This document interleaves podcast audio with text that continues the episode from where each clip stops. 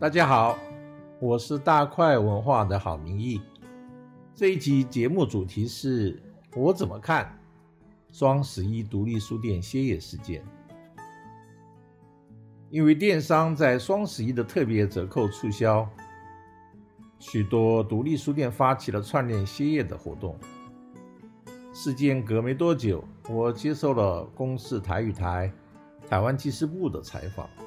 谈我对这个事件的看法。当天，嗯，谈了大约有四十分钟，只是后来剪进节目的不多。所以，为了能把我当天讲的观点啊完整的表达，我想我们就把那天录音的内容分成上下集，请大家听一下，也很期待和大家共同讨论。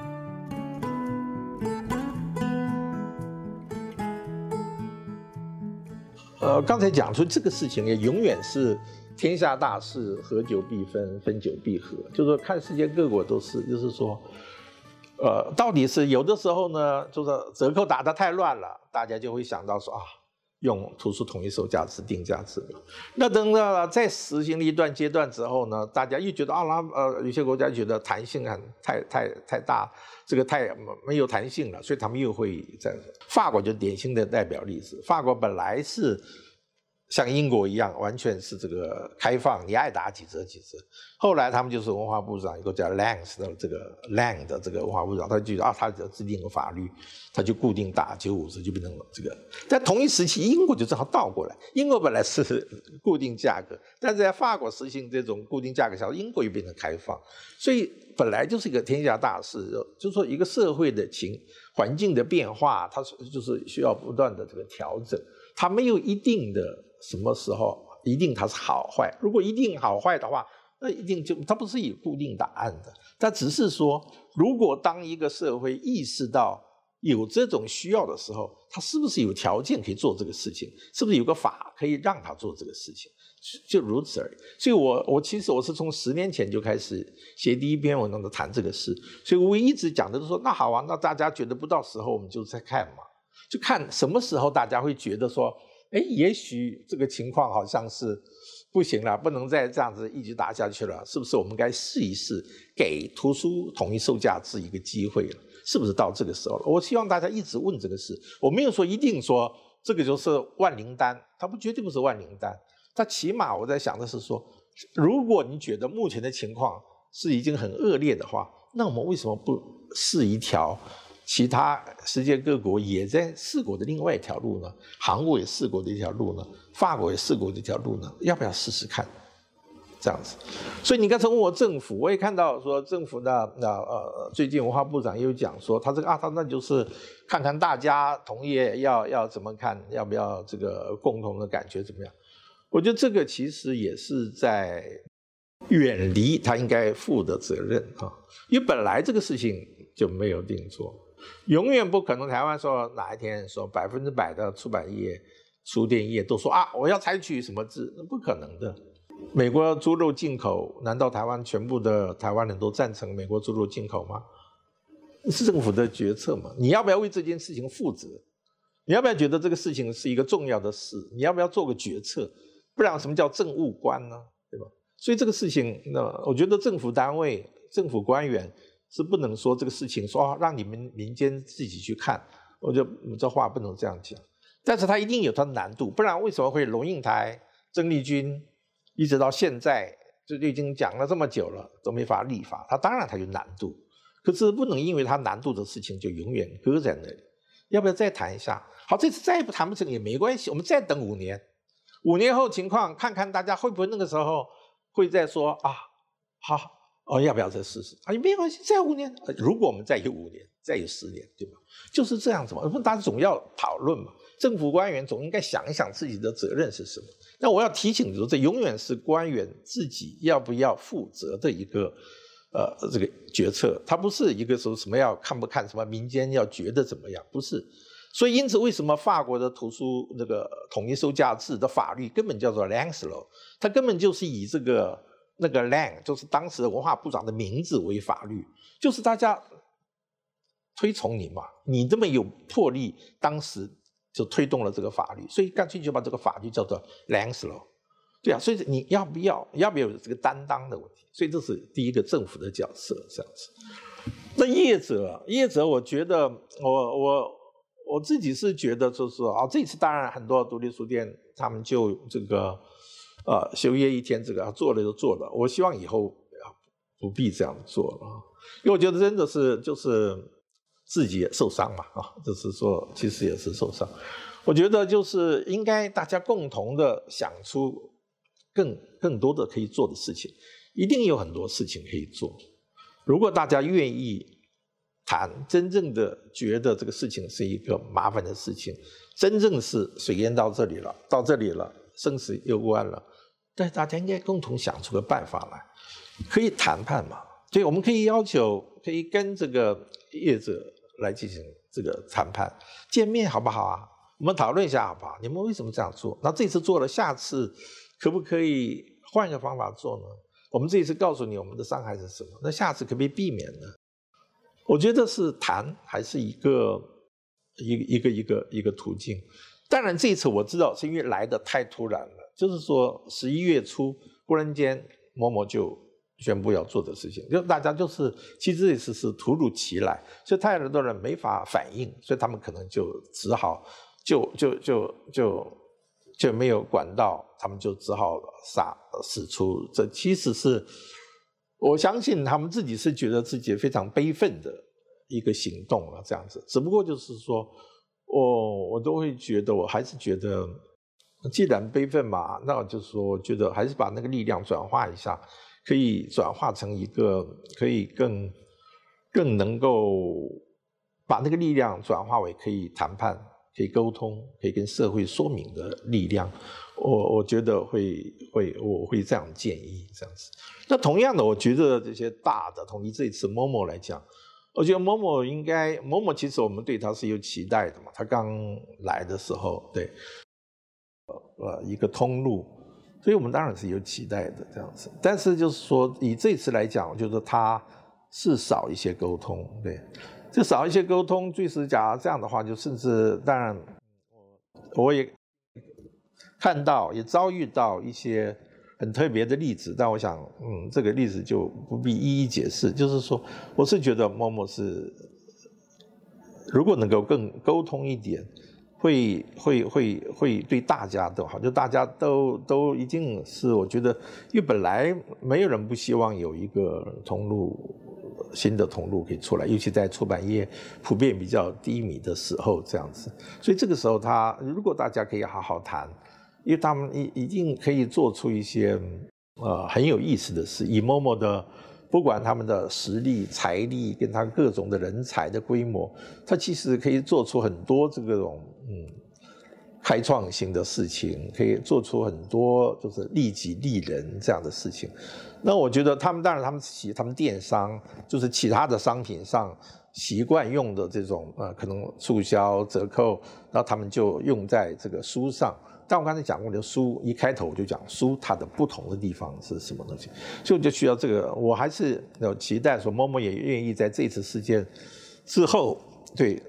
愿意更跟出版业沟通，来更啊这个，尤其对那些小的这个书店，因为他们是站在某种竞争者的立场，就是说看他们怎么可以能够，我觉得我相信一定可以有一个共生共荣。台湾没那么大，就是说这个东西你可以往坏处想，说好像是你死我活吗？但我觉得台湾没那么大，所以很可能是可以共存共荣这样子。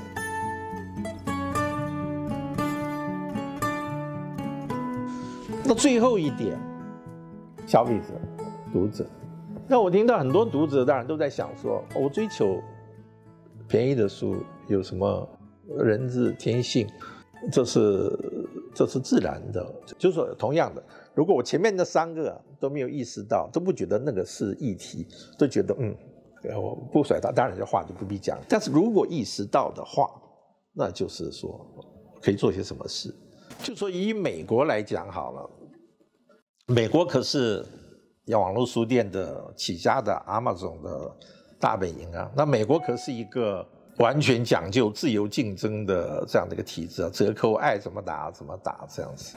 但也就这样的情况下，所以其实美国近近年来已经产生一个另外一个呃反动的力量，不是一种一种反向的力量哈。啊，我在反向的力量之前，我再多讲一句，就是说，美国虽然是这种完全开放、自由竞争，但是一般人可能不知道有一点。美国是开放售价的，完全你爱打几折打几折，你爱打打一折也是你的，你打几，反正只要你这个卖卖家你能够自己承担得起就好，那是你的事，他不他不限制美国政府。但是呢，它有另外一个限制，它是什么呢？它是因为说大小书店的竞争力不同，抵御这个资源不同，所以呢，它为了它虽然是开放。大小你随便爱怎么打折，但是他要保障一件事情，就是说，不管你是大书店，不管你是小书店，不管是你进一万册的书，还是进一本书的书，出版社要保证给他们的折扣是同一个折扣。不管是是在纽约的书店，还是在中西部个偏僻乡下的某个书店给你进书，你要给他同一个折扣。你不能说因为说哦，他是大书店，他这次给我。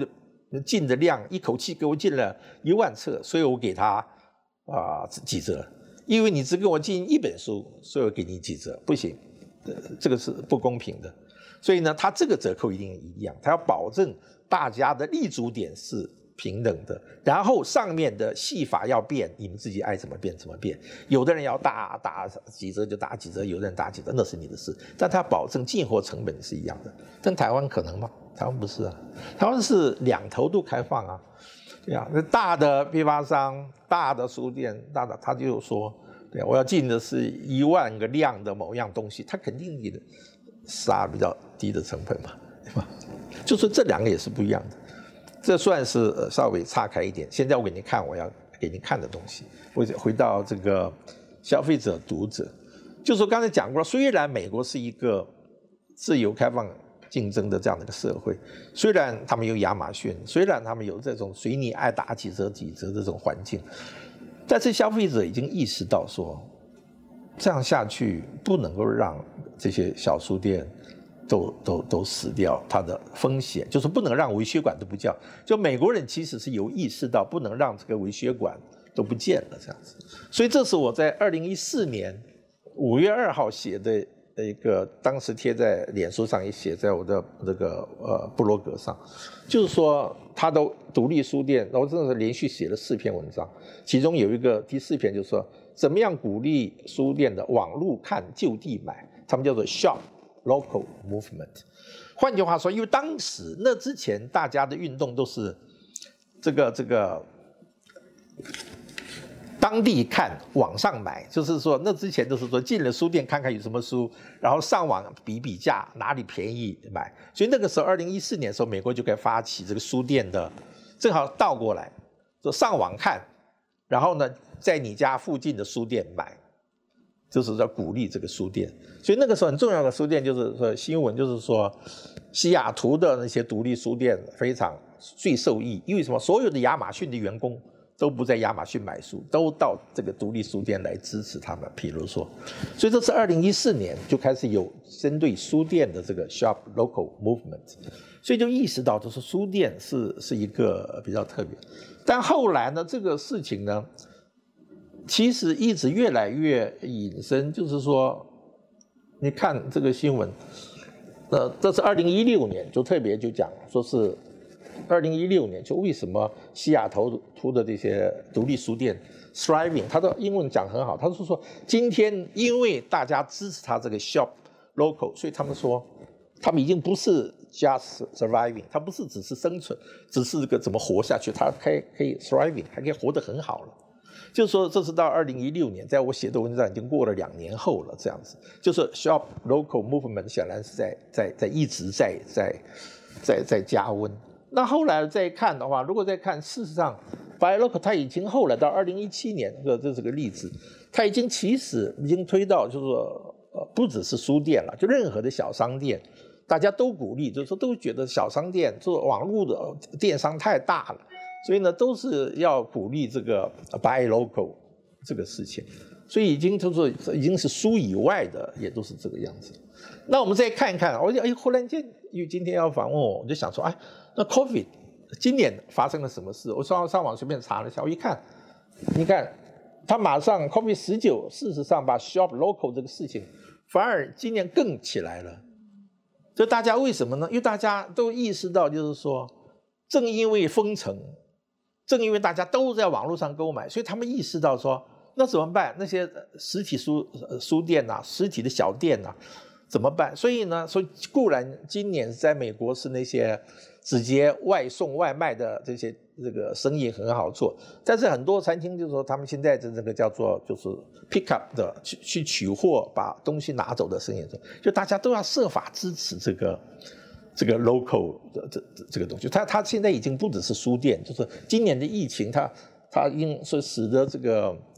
书店也好啊，当然不说普遍生意是相信都受影响不好，只不过在这个环境里面，大家都在不断的发出这个讯息，就是说是要 shop local，要在当地买，要在实体买，这是这是一个东西。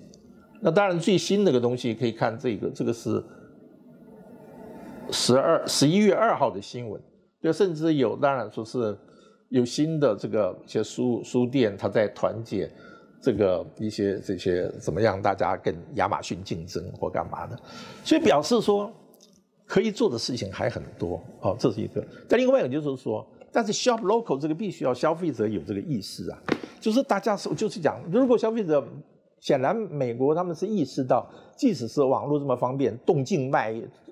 越来越粗大，越来越这个血血液奔奔流的越来越顺畅，但显然他们的消费者是意识到说我们需要微血管，所以呢，他们才会这么支持去 shop local，即使是那个价格是没有像网络上那么贵这样子。我以前我在二零一四年写那篇文章的时候，我就问美国当地的朋友说，他说价格价差到底怎么样？他就说他，一层之内我一定不考虑，就是说。实体书店比网上贵一层的话，他不会考虑；再加一层五的话呢，他说我要考虑一下。那就是说，要不要在网络？所以这个又回到那个问题：折扣，电商也好，网络书店的折扣不能打太大。就你打太大的时候，即使是消费者有佛心，即使消费者意识到实体书店是微血管，但是他一看啊，查到啊。两百块的书，差了一成五，就是差了三十块的时候，他还是这样。我这个是我二零一四年问我那个美国朋友时，他跟我讲的反应。